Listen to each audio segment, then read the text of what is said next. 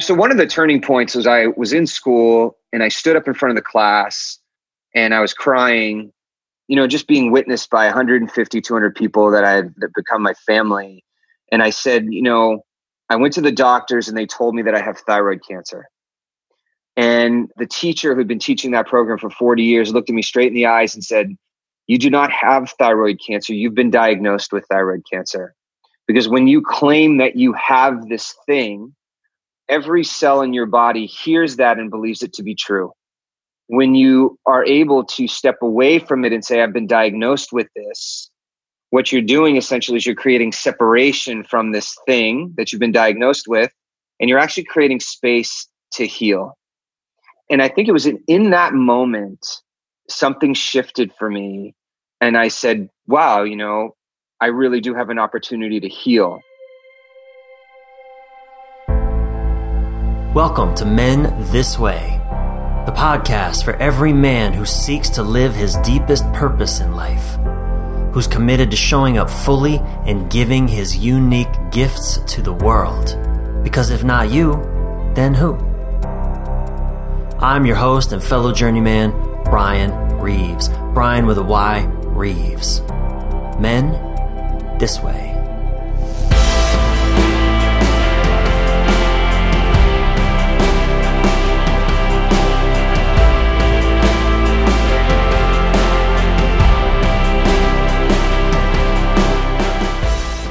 What are your addictions helping you avoid? Do you make an intimate partner responsible for your pain? Can illness and heartbreak be the best gift for you? Well, in this episode, my guest, Adam Piandis, and I mine these questions and more for useful insights to make a meaningful difference in your life. Adam is a very dear friend of mine, actually. He and I first met back in 2014 on a three hour road trip up the Pacific coast to a weekend men's retreat in an evergreen forest just outside of Santa Barbara. There were four guys in our car that day, including me. One guy I'll never forget because I immediately felt uncomfortable the moment we shook hands. There was just something about his presence that triggered me into distrust. I'll never forget it. Another guy in the car, I completely do not remember at all. Just nice guy, didn't leave an impression. I can't even remember him. And then there was Adam. And he and I clicked immediately. You know, maybe it's because both of us are from the East Coast. He was from Boston, still is from Boston. Uh, I'm from Maryland. And both of us have made the big leap to West Coast living. And we're both big basketball fans as well, and not just watching, but actually playing. But I'll tell you what really struck me the most about Adam, that I would come to really admire about him in just those first few days, was that he was going through an inner hell, an excruciating breakup with a woman, and he had just recently been diagnosed with cancer. And he was not pretending that everything was all right. In fact, the opposite. I'd rarely seen a man especially one from Boston, really allow himself to grieve the way that I saw Adam grieving that weekend and in the weeks and months after. It was really a profound example of how a man can go through the grieving process, allowing himself to cry, allowing himself to feel, and how actually that was for him and I believe for all of us men and women too, really allowing ourselves to feel the experience fully is ironically the quickest way to actually heal from it. And that's exactly what happened for Adam. But we'll talk about that in our conversation today. You know, Adam is a wise, wise dude. I really like Adam a lot. He's a talented and successful leadership coach. He works with executives, business leaders, and corporate teams teaching the art of masterful communication, among other essential leadership skills.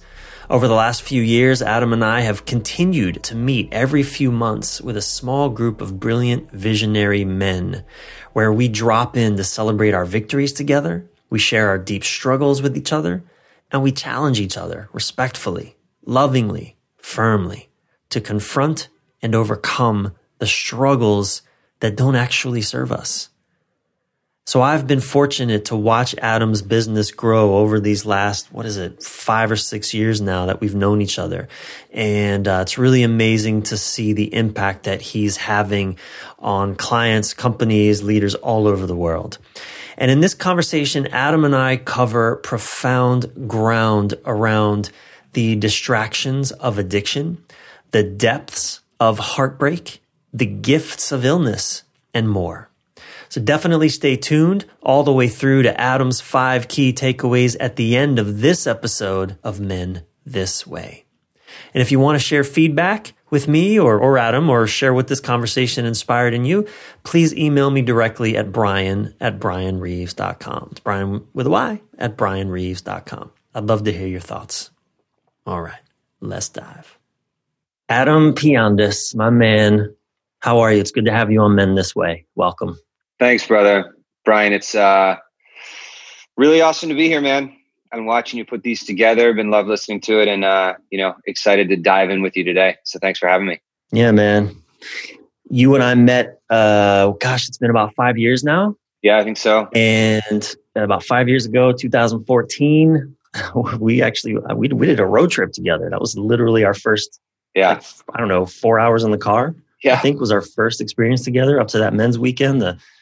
The Mankind Project. And, you know, I will never forget you were fucking going through it, man. Yeah, for sure. That's putting it. You lightly. were go- putting it lightly, and we'll and we're gonna explore that. We're gonna explore that. But before we get there, Adam, I want to just familiarize our listeners with you. You know, just to to learn a little bit about you, and and well, first let me just check in with you, man. How you feeling right now? I'm doing really well. Yeah, I'm. uh I'm feeling really good. I am, um, you know, a little busy. I'm heading out to Burning Man in a couple days. Oh, um, lovely. I haven't been in seven years, so I'm, I'm uh, yeah. super psyched to get out there and just uh, mm. have a good time. So I'm, I'm doing well. You know, look, trying to pack and get get shit ready and, and yeah, make sure my yeah. business is a good place. But I'm doing well. How many times have you been? You know, I, I think it's been six times, but I haven't been in seven years. Yeah. So okay. it, it should be a little bit of a new experience. I'll see. We'll see. We'll see. Well, I mean, and just the amount of people that are there now. I, I the last time I went was I think 2013. It was my third time. Yeah. And I think at that time we were at like 50,000 people on the playa, and yeah. now it's like 70,000. Yeah. I mean, yeah, it's up there. And I, you know, I was talking to someone the other day, and I turned into the guy that was like, "Well, when I was there in 2004." yeah. There was probably like what five thousand people there. no, man, it was still. Yeah. I don't know. It was still pretty massive. So yeah. Well, I am envious, man. I'm so excited to return when uh, maybe next year with with my lady who's never been. Yeah. So, dude, have a great, great time. Thanks, brother. Yeah. So tell us a little bit about yourself, man. You you grew I know you grew up in Boston. What's it like having, you know, being from Boston and living in California? Well, you know, it's uh you kick the kid out, but he still carries a little bit of Boston with him or something, whatever, however that goes. But you know, I've been in California since 2001. So I was in San Francisco for 12 years. I've been in LA for about six or seven. And so I think I still hold on to a little of that East Coast flavor, if you will, yeah. or at least I try. Uh, yeah. But but kind of adopted some of these West Coast sensibilities. You know, just I feel really comfortable in California. I mean, it seems to be, and when I go back east, I like visiting. Yeah. And, and I like connecting with some of my old peeps out there. But I, I you know, California is definitely home. I, you know, as you can probably attest to. How old were you when you actually like permanently left the East Coast? Oh man, I was 22. Yeah. You know, I'm 45 now. So yeah. I made two stops back there, and we'll probably talk about one of them today. But I went back for about three years early on, and and then um, I came out here and and just landed here, and I just I feel comfortable out here. And you played ball in Europe. You know, I, I so I played basketball in college. Yeah. And I did what they call I had a cup of coffee in Finland. I went and played with uh with like a select small college team. Okay. Um, and I went out there for a summer and played out in the Finnish pro leagues. Dude, that's pretty fascinating. Dude, five. How nine. was that? Five was nine, that? bro. Five nine, bro. Yeah, yeah. right. You know, it was awesome. You know, basketball is a huge part of my life. I, yeah. Uh, what college did you go to? Did you play at Bates College in Maine. So small Okay. division division three, Yeah. three school. But I ended up, you know, had a solid career in college, and then I, ended up coaching for about eight years after that. hmm Played in men's leagues. It's a huge, huge part of my life. Yeah. Yeah. Yeah. You know, I can totally relate. I played intramural basketball in, in college and there was a year just for whatever reason. I was living in Miami. Not a year. There were a number of years, a stretch of years in my kind of late 20s into my late 30s where I didn't really ever get to pick up a basketball or it just didn't Mm. happen Yeah. for various reasons. And I remember the first time I got back on a court, like in my late 30s, I was giddy. Yeah. I was fucking giddy. Yeah. I felt like I was, you know, eight years old again. Christmas, it just felt so good to pick up a ball again. Yeah, you know, I I hear you. I think one of my challenges has been that when I take time off and I go back and play, I'm so terrible that I just Mm. have to I have to let go of the expectations. You know what I mean? Uh-huh. Go on with I a do. smile. Yeah. I get I get pretty frustrated pretty quickly, but I don't play that much anymore. Once in a while. Yeah, yeah. Well, I'd like to ask you this question again to kind of bring us more into kind of the formative experiences of your life and again helping us learn more about you. It's a question I ask a lot of my guests. Tell us about a, a significant event or experience in your early life that played a fundamental role in shaping you as a man. Well, man, I, you know, I think a lot of experiences probably come to the surface in terms of, you know, if I look at kind of my late 20s and a lot of my 30s, you know, I was pretty lost and I was a pretty big partier. And I really, you know, I leaned into partying pretty significantly to get me through life, if you will. And I'd say when about my mid to late 30s, when I. And, and just to clarify, by partying, what do you mean exactly? Oh man, I mean, I would, I was drinking pretty regularly. You know, I guess you could call it binge drinking over the weekends, and it would start on Wednesday nights and and end on Sundays, and that was, um, you know, a predominant part of my life for many many years. hmm You know, and and where I didn't see it as being excessive because a lot of my friends around me were doing the same shit. Right, right. You know, looking back and, and, and sort of in retrospect, it was you know it was pretty excessive yeah. and you know and then that's coupled with dabbling in other things as well that would you know keep me in the clubs late and Mhm. into the early mornings and Mhm. i have no regrets had a great time but you know i i, I think that Yeah. uh yeah and you know i'll occasionally head out from time to time and i still enjoy having a good time but it isn't part of the the formula if you will Mhm. these days. And I think that, you know, that experience in many respects, if you talk about what shaped me as a man, I mean, you know, that was sort of the foundation that I had built in terms of different forms of escapism at an early age. Mhm. And I think if I think about what shaped me, I mean, that was a, that was kind of a big part of it because that inevitably opened the door for me to hit rock bottom Yeah. and to to whether willingly or unwillingly really explore things a little bit further. So, from the perspective of you know where you're at now, looking back, what are you aware that you were even escaping during that time? Yeah. You know, it's a good question. I was, you know, pretty sensitive, emotional dude and Mm. still am one. And Mhm. I think we all are, right? I mean, we're all I think. I think all men, yeah, are You really know? in our in our core sensitive. we're beings, sensitive absolutely. beings. And Yeah. and I think for me, I perhaps am somewhat hypersensitive and uh, I guess somewhat empathic and can feel into things uh, on a pretty deep level. And I was often overwhelmed, I think, by just life and yeah, in very simple terms, you know? Mhm. And so that was my way of coping. yeah, definitely. And so, what did rock bottom look like for you? Well, you know, I think I had a few. And I, I think, Mm. you know, when I think back on when I recognized that underneath all of the partying was a pretty sad individual, Mm. you know, there were a few times where I would hit really low levels of sadness and I sought out therapy and I would, uh, you know, seek out help. And at the same time, I really struggled for a long time truly connecting to that element of self love and self forgiveness and, you know, accepting who I am and loving who I am. At the time, were you? I'm assuming you were, but you know, were you in, relationships with in intimate relationships at the time? I mean, and, and how'd those go if you were?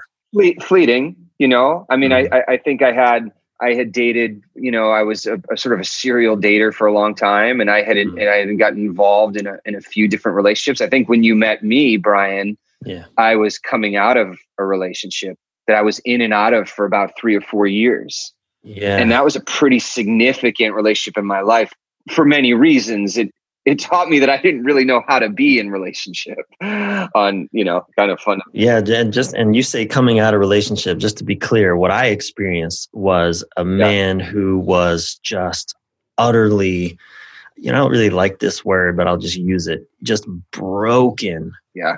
And I'll say broken open. You were fucking cracked, man. I've never, I won't say never. I, it's rare that I've seen a man allow himself to cry. Yeah with the depth and the the fullness that you allowed yourself to cry even just in those few first days that I got to spend some time with you. And and it was it was amazing mm. and heart-wrenching and beautiful all at the same time. So you know and I didn't really know I just met you. So I didn't really know the depths of your experience with this woman but I could tell that this just rocked you to your core. Yeah and I and I appreciate that Bryan. I mean you acknowledging me for that. Mm. You know, so we went up to this weekend together called the Mankind yeah. Project, and uh, it's a, a, men's retreat.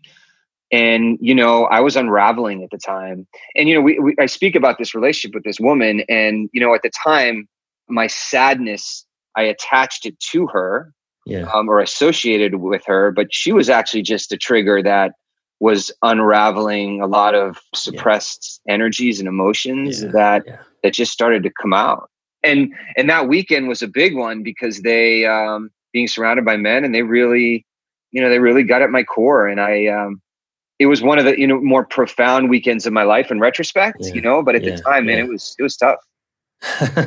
well, I can relate to that. When I got out of the military, 26 years old, couldn't feel anything really. You know, couldn't yeah. laugh, couldn't cry and I, as I traveled all around the world, I, I lived in France for a year and a half, and I married a woman in France. And oh, you did? I, I married her. Yeah, dude, I married her. I married her five weeks after I met her. Whoa. Whoa. And because I couldn't, it's like I couldn't feel myself. I couldn't feel what a bad idea this was. My head was like, oh, yeah, she's a doctor. She's cute. She's French. She's ambitious. Like she has direction. I was lost and aimless in the world. I didn't know what the hell to do with myself. And, and she took a liking to me. So yeah, why not? I'm in. And might as well get married. Might as well get married. Get papers. You know, kind of was a paperwork exercise. But I, one of the things I learned is you never marry your girlfriend for papers bad well, idea. Yeah, and I was going to say, I, I, think you know, there's probably people out there that have gone on a five week little bender with somebody, uh, you know, love bender, and get married, and it works out, you know. But as you said, like doing it, uh, well, sure, numbers down, it, it doesn't always work. Sure. Look, I, for me, the the what the yeah, it can totally work. There are people who wait five years to get married, and it doesn't work. So, you know, there's no formula to that. But what was meaningful in this for me was that eight months into this unfolding catastrophe, I had my first really, really, really good cry mm. because of just what we were experiencing, what I was experiencing. And it's like you you pointed out so beautifully. I wasn't crying over her. I mean, in retrospect, we were so not right for each other. We didn't yeah. even get each other's jokes. Don't ever marry someone when you don't get each other's jokes, is my suggestion. Yeah. That's a tough road. Yeah. It broke me. The experience broke. It was like the beginning of the cracking of my armor. Yeah. And, you know, women have really played that role for me uh, perfectly over the years. So I just want to, you know, I think what you said is really, really meaningful for any of our listeners that are going through breakups or kind of having that experience of placing so much importance on a person that they pine for, longing for. And I think, you know, what you just said, same with my experience, like it's really, and I've had this multiple times where I realized it wasn't the person that I missed. It was, there was a lot of repressed sadness that I'd never felt. There was a, certainly a longing for connection that I, that I missed, but I never felt connected with that person to begin with. Yeah. So anyway, I just wanted to emphasize that because I think what you said is really, really, really important. I had a mentor at the time, and he's still a mentor and friend. That when I would call him up, and I'm going to leave the woman's name out of it, but I would call up and say, you know, I just need to talk to her because, uh, you know, I got to tell her that blah blah blah, and I need to, you know, kind of fix this, uh-huh. you know, whatever. Uh-huh. And and, and he, he, would always respond to me yeah. in, in, his uh, Texas slang, he would say, you know, this has nothing to do with her, my friend. Mm. You know, and he would hit me with that it. each time, and I'd be like, I. But I, right. but it does, right? You know, and now, yeah, fast forward ten years or whatever it is, and gone through some experiences in between that. Yeah. It's very, very clear to me that it had nothing to do with her. Yeah. In some respects, everything because she just she yeah. helped me unravel. You know. Yeah, I think that it's like it's very it is very paradoxical. It's yeah. not about her, and yet without her, it wouldn't have happened that way. Totally. You know, so I think that's that's a theme that comes up in these conversations a lot in this podcast a lot, which I love. Is that it is very paradoxical. Yeah. You know, very paradoxical. It's like in a lot of the relationship work that I do in my own damn relationship. It's like the more that I embrace what doesn't make sense that's unfolding between us, the better it goes. Yeah. Often. Yeah. It's very paradoxical. it, it is. And oftentimes it's about loosening that grip. Yeah. You know, because the grip is oftentimes we grip onto the the symptoms of the real issue, yeah. right? Because we, you know, or I will, I don't want to speak on behalf of everybody, but I yeah. will often yeah. grab onto the symptoms. Yeah. Because that's what I believe to be true. However, right. speaking paradoxically, it's typically what's going on way underneath that. Yeah, absolutely. I'd love to talk more, or really more, to dive into what you've been through with your health. Sure. Because I know that when I met you, that was another thing that just had been rocking your world for some time. And, and I know this has been a really long journey for you. So, so share with us, take us back to kind of the beginning of what happened for you. Sure. Sure. I mean, I think where we just left off with this retreat is probably a good place to start in many respects. I mean, so when was that retreat, Bryan? That was 2000. 2014, I think in the fall. I could be wrong. It might have been spring. I don't remember, but 2014. Yeah. So maybe I'll go back another year prior. So I, I had moved down to Los Angeles in 2012. And after being in San Francisco, as I mentioned, for about 12 years, and I was working for a company in Manhattan Beach, and I came down here. They hired me to come on full time and then um, I was an independent contractor. And then I got down here, and about a month later, they fired me for reasons we don't necessarily need to get into. At the time, it was really difficult, but you know, again, in retrospect, one of the biggest gifts I had. Mm-hmm. So I was down here, and I just moved down here, and I was doing this sort of dance with this woman that I was that we were just referring to, and down in LA. Uh, now, not sure what I was going to do, not feeling well, just really un- feeling unsettled, anxious. I would go through bouts of depression and I just felt completely lost. Right. And so the symptoms, as I talked about before, were like I lost my job. I'm not sure what's going on with this woman. Mm. I'm in a new city. Lots of changes, what can be difficult, but not necessarily the reason for my emotional unrest.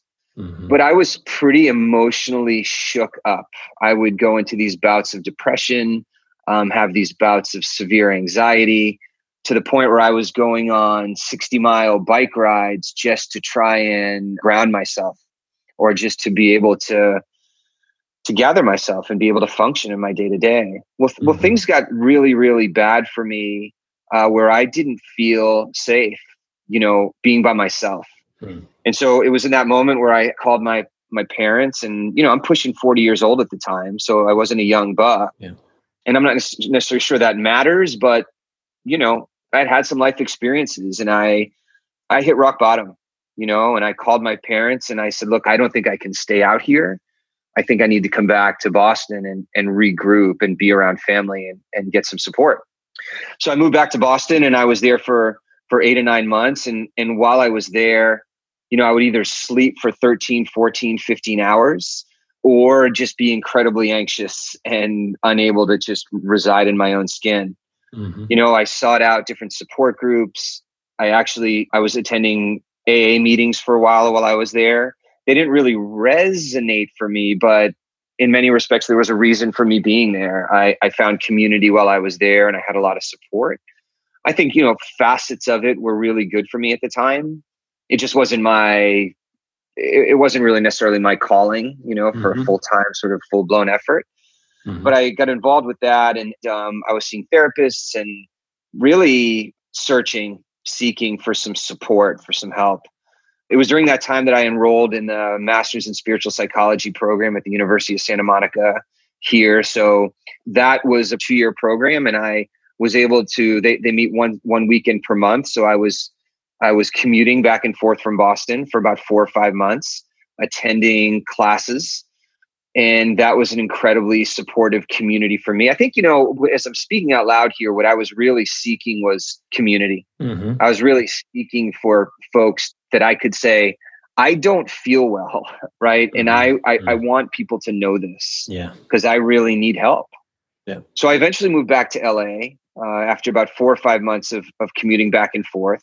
When I moved back to LA, my struggles continued. I was struck with insomnia for about six months. I was still, you know, seeking support from therapists, and I got put on medication for a while, and that was real tricky. I, I, I did that for about two weeks, and then I like, got off like a antidepressant medication. Yeah, like antidepressants and yeah. you know anxiety meds and what have you, and yeah. and it just wasn't working for me. So I, I got off of that. I started working with a shaman one on one, and we were doing a lot of sort of like shamanic healing journey work with each other. And I was meeting with her on a weekly basis. So I was diving deep on many levels. I was surrounding myself with community and and I was feeling better and making progress and I still just didn't feel well. Yeah. After about 3 years of bouncing around and seeing all sorts of people and specialists, I decided to finally get some blood work, which I look back and go, why, you know, why wouldn't you do that from the onset? But for whatever reason, yeah, it wasn't meant to be. I think I had to go through all that stuff to say, yeah. let me get down to the fundamentals and get some blood work. Anyhow, got some blood work and found that my, um, you know, my blood levels were were significantly off in certain areas, and it was at that time that I was I was diagnosed after some other results with thyroid cancer. Mm. So you know, the thyroid controls our hormone levels. It's sort of like the conductor in an orchestra, mm. right? Mm. So, you know, in many respects, it gave me an opportunity to point at it and say, okay, see, this is what has been going on for me. Like, this is the reason why I've been a wreck for the last three or four years. Mm-hmm. And part of it is true from sort of a physical perspective, I guess, from an anatomical perspective. Mm-hmm. However, the spiritual psychology program that I was in, they didn't let me off that easy. Mm. Right? They weren't encouraging me to just lean into the thyroid cancer diagnosis, but they were actually asking me to look at what does a thyroid cancer diagnosis, what does that represent for you? Right. So rather than just, oh, okay, my body has thyroid cancer, it's a biological thing, right? Well, I guess we got to fix it. Right. Chemo it, cut the thyroid out, whatever you do. Right. Rather than that, right. it was through your schooling, it was, okay, there's a deeper wisdom available here. Yeah. Let's tap into that. Yeah, let's tap into that. I mean, if, if you can buy into the premise and the belief that underneath all disease is some sort of unresolved issue or some sort mm. of emotional disturbance, yeah, right? Yeah. There's an opportunity to dive in on a deeper level. And so that's what they were encouraging me to do. I remember reading a book by a heart surgeon many, many years ago. Uh, fascinating book. I don't remember the name of it.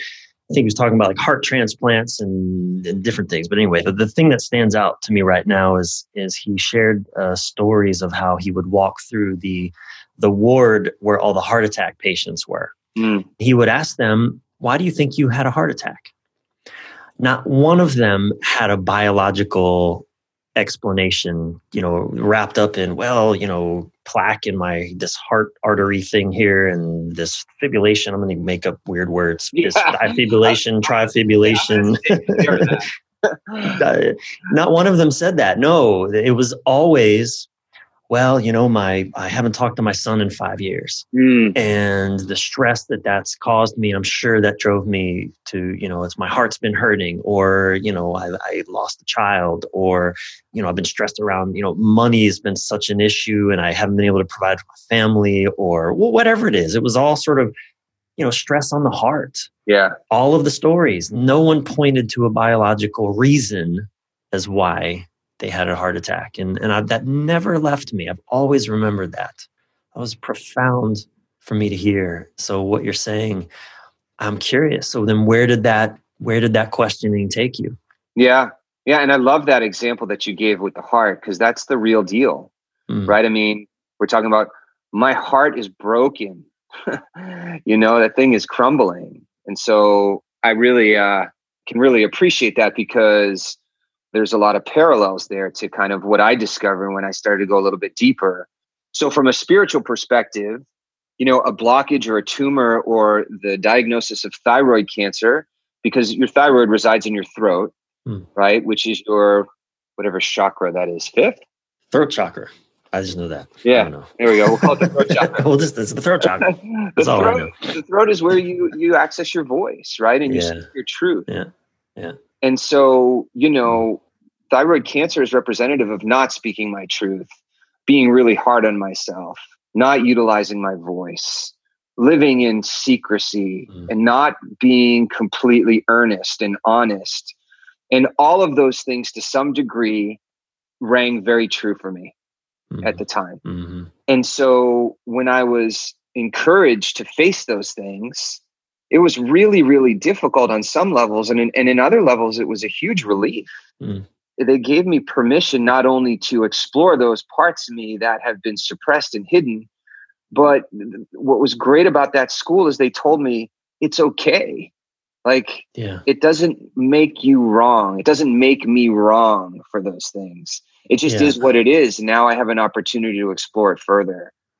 And and you know uh, when I, I, I go ahead, go ahead. Your question. Well, I, I just want to be mindful because I, I you know we get into this kind of conversation and and and I can hear people objecting and rightfully so that you know be okay so because I had a disease and you're pointing at it right now because I had a disease it means it's my fault right and that's not at all what I I'm standing for right now or I'm suggesting I think that's a maybe a conversation more of a philosophical exploration for another forum. Well, I, I, think that that was probably a judgment that I was holding against myself at the time. Yeah, okay. and so that's why I speak to it in that way.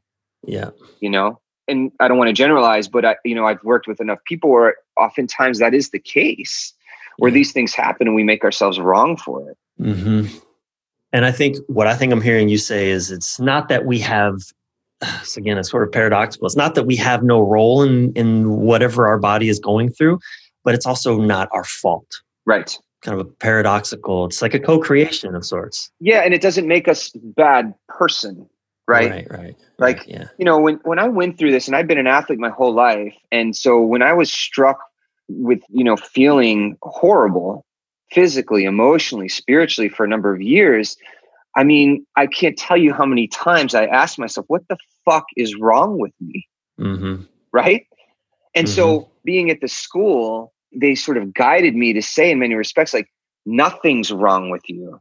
That's the whole right. point here. Right. right? Nothing's wrong with you. Right. This is opportunity for you. Yeah, I really like that. I think that's really. I'm reminded of um, uh, another guest that I had, John Wineland. You know, his daughter Claire Wineland. She was a public figure. She had cystic fibrosis. She died a year ago. I mm. think at like 21, 22 years old, and she was just a light in the world. And mm-hmm. she didn't have healthy lungs, I think, is what really ultimately caused her to die. And, you know, it was such a heartbreaking, you know, I'm on the outside kind of watching this unfold, and, and it was such a heartbreaking experience. And she made the most of that experience, you know, eh, eh, from what I saw. And she really inspired so many people. And when there's so many examples of people who died well yeah. with an illness or a disease, and you know there's that spiritual sort of pitfall or bypass that we're sort of we're talking to here that i think is really good that we're just calling it out that's because yeah every time i have an ache in my body sylvie always pulls out her phone and and goes google what's the spiritual meaning of uh, a wart on your pinky toe right every time right and it's always interesting. I don't know. It's fun to play with, you know. I'm I'm glad you said wart on your pinky toe. Yeah, yeah, yeah, yeah, yeah. I didn't know. I didn't know where you were going with that. With you didn't know where I was going with that. Yeah, yeah that's other another conversation. So yeah but it's always what's the spiritual meaning of this yeah. particular pain or ailment or thing that you're going through? And it's you know I, i've cultivated a practice in my life of always looking for the gift in, in whatever happens. Yeah i i tend to think that there's a fine line too you know? I mean so i try to bring some levity into my life these days, you know, because I think that, you know, where it's really, really important to do the work and to to dive deeper into the emotional and spiritual realms mm-hmm. in terms of what's happening and what's manifesting in a physical form. I also think that at times it can be really just comforting to say, you know what, I have a wart on my toe. Yeah. And like just kind of leave it at that, right? Like, yeah, yeah. Because yeah. where it is right. it is important to take that spiritual yeah. journey, it can be really yeah. exhausting too sometimes. Yeah. And counterproductive, let's just say. For sure. Just give it more energy than it deserves. Exactly. And is even helpful. Yeah. And, and so I think that, you know, we have to be really selective yeah. where we put that energy. Yeah. And so, you know, there's no right or wrong way. There's no right or wrong way. What what changed for you? So you get this diagnosis, now you're on this journey of healing of so when you got the diagnosis, was it like, oh God, I could die? Or was it just, no, I'm going to live. I'm going to survive through this. It's going to suck. Like, what was the prognosis at that time? Well, so one of the turning points was I was in school and I stood up in front of the class and I was crying you know, just being witnessed by 150, 200 people that I had become my family. And I said, you know, I went to the doctors and they told me that I have thyroid cancer. And the teacher who'd been teaching that program for 40 years looked at me straight in the eyes and said, You do not have thyroid cancer. You've been diagnosed with thyroid cancer. Mm. Because when you claim that you have this thing, mm. every cell in your body hears that and believes it to be true. Mm. When you are able to step away from it and say, I've been diagnosed with this, what you're doing essentially is you're creating separation from this thing that you've been mm. diagnosed with, right. and you're actually creating space to heal. Right. And I think it was in, in that moment, something shifted for me. Mm. And I said, wow, you know, I really do have an opportunity to heal.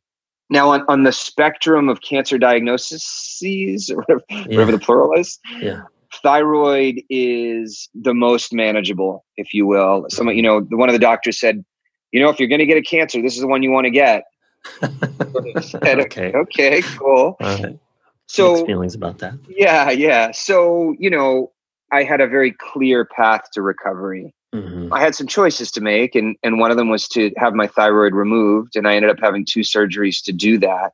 Mm. But I really believe that the starting point of my healing journey truly was in that moment at school yeah. when the teacher looked at me and said, You know, you've been diagnosed with thyroid cancer. Yeah. And that allowed me to create separation from it. And I take that that message I use it pretty frequently. Yeah. Where, you know, I, I, feel like I'm constantly creating separation from these sorts of things so that I don't take it on to believe that whether it's an illness or whatever it is, that that's part of who I am. Right, right. It's not part of your identity as a being. Right, right. And, you know, and again, like I think there's a really strong message in there that it's, you know, this, I don't know if you've ever heard the, the saying results start at the tip of the tongue. Mm. Right. So when, when I start to say I have thyroid cancer and it rolls off my tongue, well, the results are that the cells are going to take that in and are going to believe that to be true. And I'm going to yeah. feed into that as the end result. So really cool stuff. Yeah, yeah. I had a, a friend when I was managing music artists. Uh, we connected with the touring guitarist for Carole King. He was the touring guitarist for Carole King, and uh, we got to know him well. And he he was a really great friend and supporter of ours. And he had had throat cancer, mm. and he had survived it, overcome it. But he he um, I actually built a website for him. I don't think he ever did anything with it, but it was a lovingcancer.com. Mm. I don't know what's there now. I'm just giving an advertisement to whatever is there. I hope it's not some pharmaceutical company that's bought loving cancer. I don't think they would do that. But anyway, I, I, mean, I wouldn't push anything past anyone. Uh, but I remember that, like his whole, you know, he came through the Byron Katie School of Work and questioning our stressful thoughts and and doing that similar kind of work around language. And you know, I've, I've, again, I've always you know, our, our whole, there's this whole, the, the, the fight on drugs, the war on poverty, the, like we love going to war with shit and we never fix the problem really when we're at war. It's like it just gets bigger and bigger and bigger. And, and so what you're pointing at here and some of the lessons I've learned along the way, thank God, not from my own illness experiences, but from people that I've been close to who've adopted that kind of embracing attitude and you know and I've, i guess i've practiced it in when i've broken up with somebody. That's where I've really been devastated and really disciplined myself as hard as it was to get the gift from this. Like, how yeah. is this serving me? How can I, how can I love this experience even though I fucking hate it? Yeah. Like, how can I really embrace it and, and be willing for it so that I can just get the lesson that it's here to, to give me? Yeah. I'm really glad you brought that up uh, I'm really glad you brought that up. The, the, whole perspective of going to war against these things. You know, mm-hmm. I um, you know, a couple things happened to me after that. I I started writing, and I I wrote an article. I think it was for the Huffington Post, and it was titled "Dear Cancer, I Love You." Mm, wow. And and part of it was telling the story of you know, oftentimes the response I would get from people and it was coming from a very like loving place you know was mm-hmm. you got this you can beat this you know right. yeah, one of, of the toughest guys we know you can fight this. Yeah, yeah. you know? And at, at the time yeah. i was like i'm fucking sick of fighting. Yeah. You know? i've been uh-huh. fighting for a long ass time. Yeah. I've been battling against myself and i'm fucking tired of it. Yeah.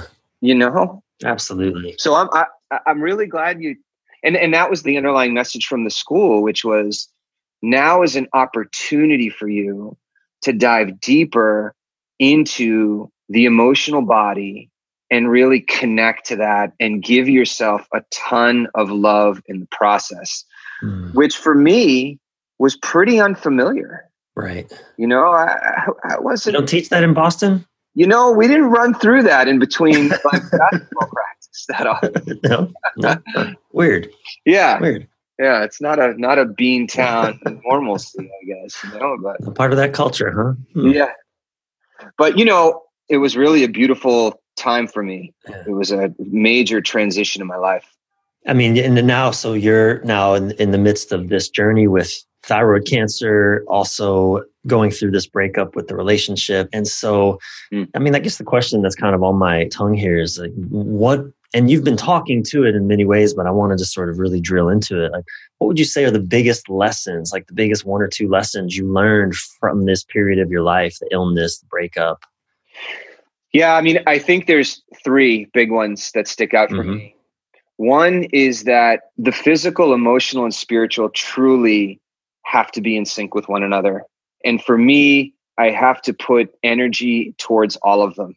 And when I do, and I feel aligned like I do today, I feel great. Mm-hmm. So say that again: the physical, spiritual, and emotional. Yeah, yeah. And, and, I was misaligned on all of them. Mm-hmm. I was lucky to be introduced to a gentleman in Beverly Hills who does uh, sacral occipital chiropractic work, which is aligning a person's sacrum. And when your sacrum is in alignment and your pelvic area is in alignment, and your occipital joint is here is in alignment, the fluid in your spine is able to, to run freely and talk mm. to one another. Mm. And my sacrum had been out probably for years. I wasn't sleeping and so on and so forth. So when my sacrum got aligned, mm. I was able to stabilize much easier on both the emotional and spiritual level. Mm-hmm. So where I was doing a lot of emotional and spiritual work, I was still misaligned physically and it was just a struggle, right? Yeah. Because I I, my body was out of sorts. So I, yeah. I, would say the relationship between those three is one of the big lessons. Yeah. The second one is is humor and playing and having fun mm. and not taking myself too seriously because mm. for mm-hmm. years I was taking myself very very seriously. Right? I was sick. It was all about me. I was self-absorbed. And these are things I still have to co- you know be cognizant of, aware of, but play and having fun and joking around and bringing levity into situations for me is another big lesson because it keeps me feeling lighthearted and young at heart. Yeah. And and I think the last one, the third one is really the big one, which is practicing self-compassion and self-love. Yeah. And that to this day still remains, you know, where I have to really stay yeah. diligent. Yeah. You know, because um giving myself that compassion and love. So those are probably the three big lessons that came out of this for me. That's beautiful, man. I'm so with you. You know, uh, that practice, this third one that you just spoke to, the, you know, having compassion, self love. And I really, I tie that up into also that that goes along with giving up the fight. Yeah. As an entrepreneur, man, it's been a fucking fight. I've been, I feel like the same, like a, just, just making my way in the world as a man. Yeah. Trying to, to first survive and then hopefully somehow thrive. It's been like a fight, like a dog fight for so much of my life, even as I've done what I loved. I am so done fighting. It is exhausting. And I'm usually, arguably, always only fighting myself anyway. You know, my, my mental projections, my stressful beliefs about myself and the world and money and love and comfort and what I deserve and don't deserve, all that shit. And it's one of my just most important practices these days. And I have to stay diligent and keep doing my inner work every day because I will beat the shit out of myself internally if I don't.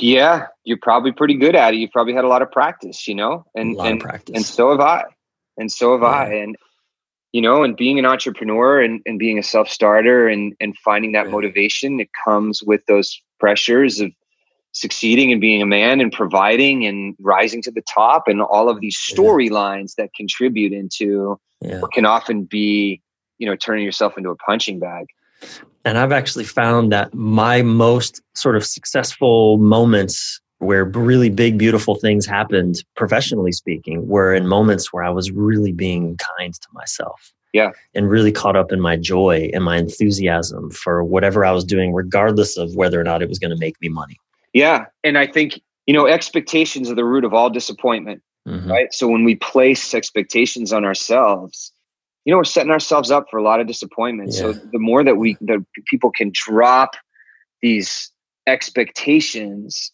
and as you said, like be compassionate with yourself and bring joy into the fold, good shit's going to happen typically. Yeah. You know? Yeah. Well, Adam, I've really enjoyed this and we're not done yet. I want to ask you the, the million dollar question that I finished this segment of the interviews, this conversations with, and then we'll finish up with the five key takeaways. Cool, man. The million dollar question. What do you think is the biggest challenge facing men today? And what wisdom would you offer in the face of it? Oh, I, I would say the, the biggest challenge is is self love and compassion, what I just mentioned before. Mm. I mean, you know, as we collectively shift paradigms here into kind of a new era, if you will, the old paradigm of put your head down and get it done, right? Yeah, yeah. And regardless if you feel like shit or you're sad or you're angry, mm-hmm.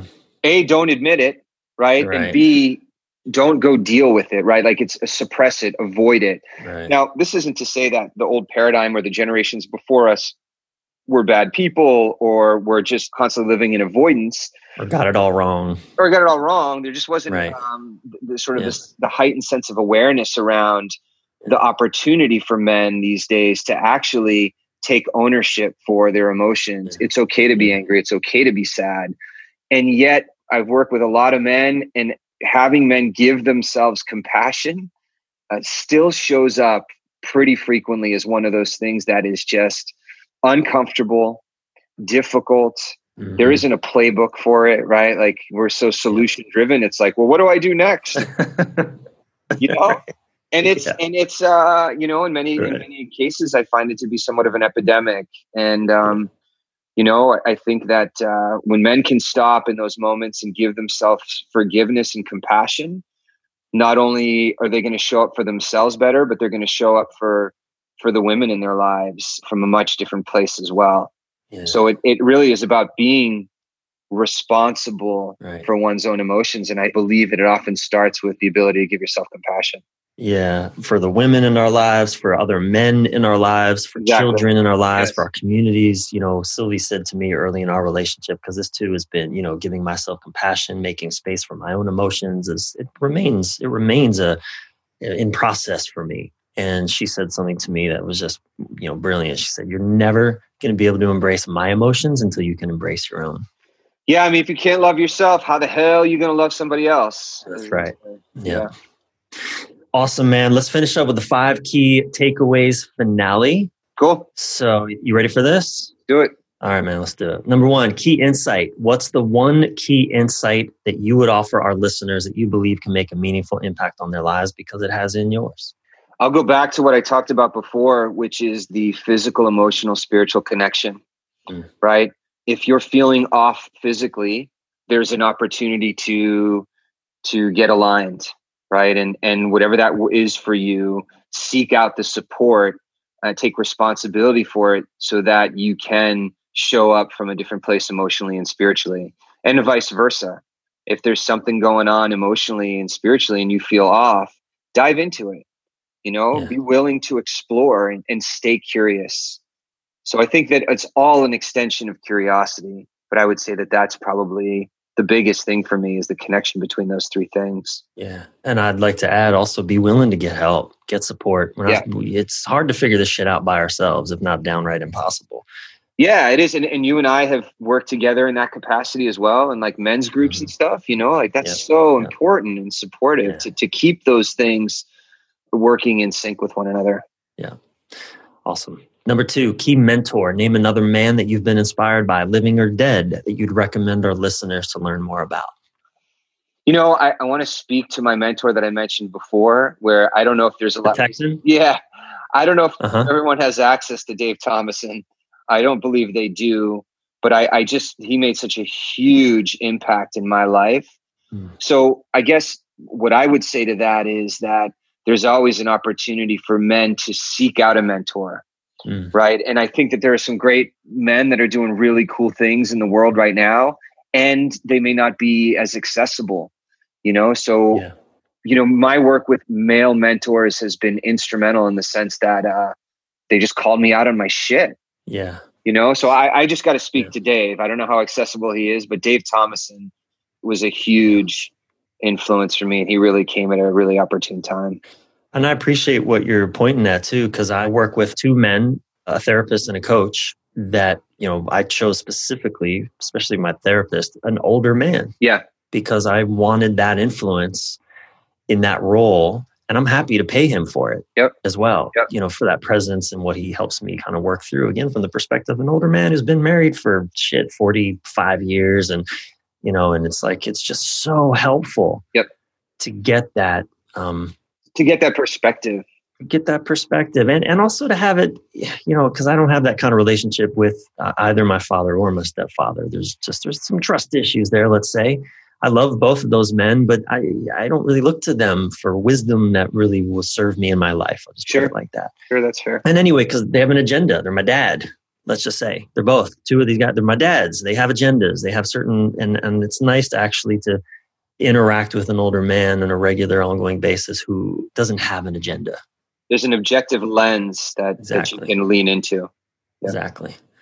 Number three key resource your most impactful inspiring book movie or podcast of the last year. You know i'm a huge huge basketball guy as we talked about a little bit bryan. And you know what i mentioned before is oftentimes when i dive into podcasts i listen to a lot of basketball podcasts you know oh, yeah. and Bill Simmons is probably my favorite podcaster. And I think that, um, you know, I've listened to him a lot over the last year. And again, what it does for me is it keeps me connected to the element of play and joy in my life. Mm. And where I, I study for my work that I do, you know, philosophy and, and coaching and all of those things, I think when I think about what's had the most influence on me, I think it is that thing that continues to bring me back to the elements of play and joy in my life. Yeah. And so I'll say the Bill Simmons podcast. I really appreciate what you're saying there because, you know, I know, I think among a lot of women and some men, and even there's a part of me that as I've grown over the years has become, could be a little judgy around sports. You know, oh, that shit doesn't matter. The fucking Amazon is on fire and it's raining plastic in the Rockies. Sure. Like, who cares who wins the Super Bowl this year? But I think what you're pointing at, I've been longing for more play in my life. Yep. Oh, you and I, you know, you and I are in a men's group that we meet occasionally, and you've seen, man, when I don't have play, I'm a, I'm fucking miserable. I've seen it. I have seen it. Yes, you've seen it. It's horrible, and it feels yeah. horrible. And sports is one of the only domains that, for a lot of men, we feel safe to play, to just play. Yeah, yeah, and and I speak to this podcast in particular because a lot of the things that he talks about is the business of basketball as well, and from uh-huh. being an entrepreneur really supports me in that way as well. But to your point, it does. It keeps me connected to this thing that I love and brings me a lot of joy, and it can be really superficial, I guess, in a lot of ways, right? Like, well, we can take it too seriously. I think yeah, that's the yeah. pitfall. Like to go back to your earlier point let's not take it so goddamn seriously because right. who, really, who fucking does care who wins the Super Bowl? It doesn't fucking matter. But let's enjoy the drama of it because it is fascinating and fun to sort of play it all out. Yeah, yeah, and, and and I think for me, it's like I like to just dip my toes in it, listen to a mm-hmm. podcast, and then you know move on yeah. and not make it like yeah, yeah, you know who I am. All right, number four, key investment in the last year. What's the best thing you spent money on under ten grand? Uh, this is an easy one for me. There's no doubt. Uh, it's surfboard.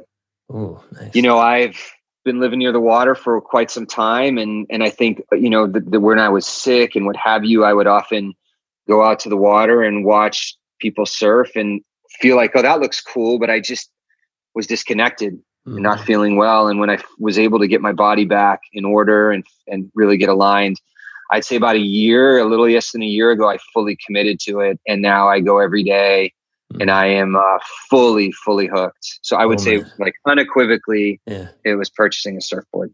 Lovely. Again, come back to play. Really. Yeah, man. Yep. So important. Yeah. It's so important. Even if it's for, you know, I've, I've got a friend that's having a baby who I go surfing with, mm-hmm. and we walked out the other day. He literally went in, he caught one wave, and he left because that's the amount of time he had. Yeah. That one wave, that five minutes of play mm-hmm. in the water, is critical for his well-being. Yeah. yeah. I wonder if I can create waves on the pool in my backyard. Hey man, I believe in you. Thanks. All right, last one. Key practice. Please offer one practice, spiritual, creative, personal, or relational, that has served you well and that you challenge our listeners to take on for the next seven days. Well, I think a practice of mine has been completely dedicating myself to doing work that I love to do. And I think that that has become a daily practice for me.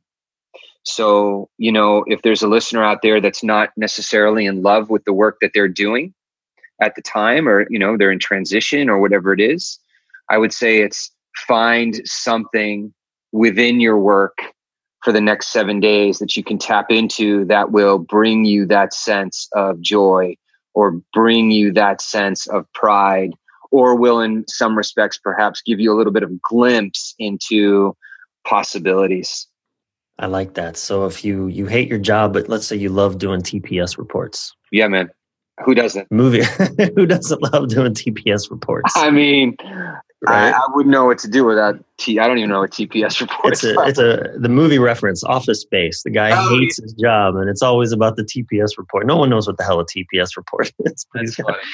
Yeah, it's it's a funny movie. So, but I like that. That's a great suggestion. I think, and also I'm I'm also reminded. I have a friend who um he's an incredibly incredibly talented artist here in Los Angeles, actor, painter. He'll probably listen to this podcast, and and I know that he drives for Uber and and not a big fan of it. Mm. Can't imagine why. You know, but one of the things that I know he he really works hard to do is consistently his craft whether it's you know he's acting in a play now he's committing to painting for one hour a day consistently i mean it's even as he's you know hustling in la and trying to figure it out and put it all together and and make his life you know financially work and and all of those things and pursuing his dreams he has to spend a lot of time just figuring out how to pay the bills. Yeah. But he still works really hard to commit to finding the time to do what he loves. And so I think what you're pointing at there, because I know there's a lot of listeners that are not doing it, you know, fucking five minutes, find it, figure it out. Even if it's just researching on Google, maybe something that you would love, like spend some time every day tapping into that part of you. Yeah. And I, I and I couldn't agree more. And, and I think the analogy that I just gave before of my buddy who, go catches that one wave right for five yeah. minutes is applicable here yeah. right it's like throughout your day find that one wave you know yeah. that's going to connect give you that rush or have you feel connected or, or whatever it may be? Adam, I know we we haven't talked about your work at all, and and that's you know I didn't it's not wasn't the point of our conversation, but I'd love just before we finish up just to share with our listeners, you know, where can they learn about what you're up to, and and just give us a quick snapshot into the work that you do. Yeah, so I, um, you know, I, I, about five or six years ago, amidst some of the turmoil that I was immersed in, I started a coaching business, and I. Um, you know, it's grown to the point where I, I predominantly do, um, you know, leadership and business coaching with a lot of business owners and senior level executives on a one-on-one basis. and we launched a group coaching program within organizations called the Art of Masterful Communication, which is an eight week group coaching program and is very much an extension of me opening up you know my throat and really accessing mm. and utilizing my voice and, and mm. perhaps the irony of it is that i from that whole experience i've created a course and a program that is based on communication itself mm. so yeah. we run a, an eight week group coaching program called the art of masterful communication and we're starting to work with companies on a global scale and have a lot of wonderful momentum with that program so my website adampiendas.com is a place where you can find me and i put out a wednesday newsletter uh, where I talk about a lot of the stuff we talked about today and, and how to communicate more effectively and uh, within the workplace and both your personal life. And uh, so, if, you know, if people want to join me in the newsletter, that's probably a great, you know, great spot to find me. And, you know, we're going to be launching some programs for individuals here as well on the horizon. So um, I'm just loving it. You know, I'm, I'm awesome. loving the work that I'm doing. And, and to your point, Bryan, like it hasn't been an easy road. It's been, yeah. you know, it's meandered and it's been pretty, you know, I do some rough spots. Yeah. But uh, you know, it's we're we're doing some cool stuff, and and I'm loving the work. Awesome, my brother. Well, it's been a pleasure to have you. I've really enjoyed this conversation, and I know people are going to get a lot out of it. So, thank you for saying yes to this. You got it, man, and thank you for the work you're doing. And and I love you, brother. You know, I, you're a you're a key member of my tribe. So thank you. Thank you, man. Yeah. It's an honor, brother, truly. From one East Coaster permanently residing on the West Coast to another. Yeah, you got it. All right, man. All right, buddy. Thanks. Thanks, Bryan. Thank you so much for listening. And thank you again to my dear friend and guest, Adam Piandes. Find Adam at adampiandes.com. It's Adam, A D A M, P I A N D E S.com. Of course, that link and Adam's five key takeaways will be in the show notes at bryanreeves.com slash men this way podcast. If you were served by this and think others should hear it too, please share this episode with them or just write a review so that you too can lead more men this way. And that is no joke. People will often decide whether to listen to a podcast based on the reviews. So please leave a review, and invite more men and many women into this experience. And of course, don't forget to subscribe yourself while you're at it. I'm your thriving life and relationship coach, Bryan Reeves, Bryan with a Y, Reeves. Until soon, keep your head up, your breath relaxed, and your thoughts inspired.